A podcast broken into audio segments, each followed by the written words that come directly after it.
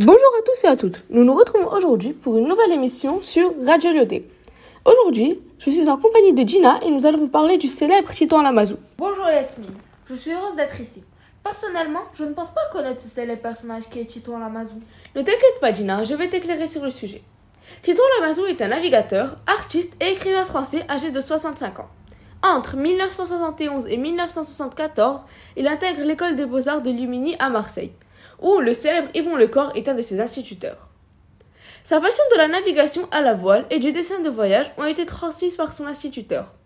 Tout cela amène Titouan à vouloir réaliser à son tour un carnet de voyage et choisit le bateau comme mode itinéraire. Attends, ce n'est pas lui qui a fait le tour du monde avec Eric Tabarly en deux ans sur le Pendrick 6 Si, exactement Connais-tu d'autres informations à son sujet? Oui, je connais plusieurs de ses exploits maritimes. Je sais qu'il a parcouru le globe pendant 50 ans. Waouh Peux-tu m'en dire plus?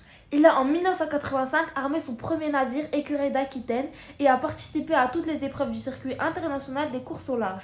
Titouan a aussi remporté en 1990 la première édition du Vendée Globe, qui est la première course autour du monde en solitaire sans escale.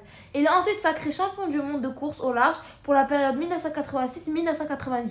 Il est vraiment doué. Oui, mais ce n'est pas tout. En 1991, il fonde avec Florence Artaud le trophée Jules Verne, qui est la première course sans limite de taille pour les navires. Ceci est un de ses derniers projets maritimes malheureusement. Merci Gina. Nous vous proposons d'écouter la voix de Titouan Lamazou lors d'une interview réalisée en novembre 2016 par Sailing News TV.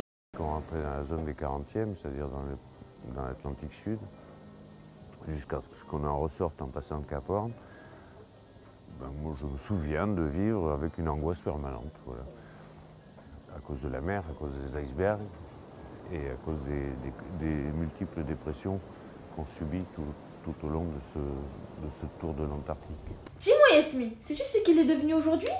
Oui, après avoir remporté le titre de champion du monde de course au large, Tito retrouve sa vocation initiale d'artiste. Il publie par la suite plusieurs ouvrages avant de se consacrer au projet Zoé Zoé et Femmes du Monde sur lesquels il travaille depuis 2001. À travers ses travaux, il promeut l'autonomie des femmes et l'égalité entre sexes. Grâce à cela, il a été nommé artiste pour la paix de l'UNESCO en 2003. Je trouve qu'il a vécu une vie très intéressante. Moi aussi.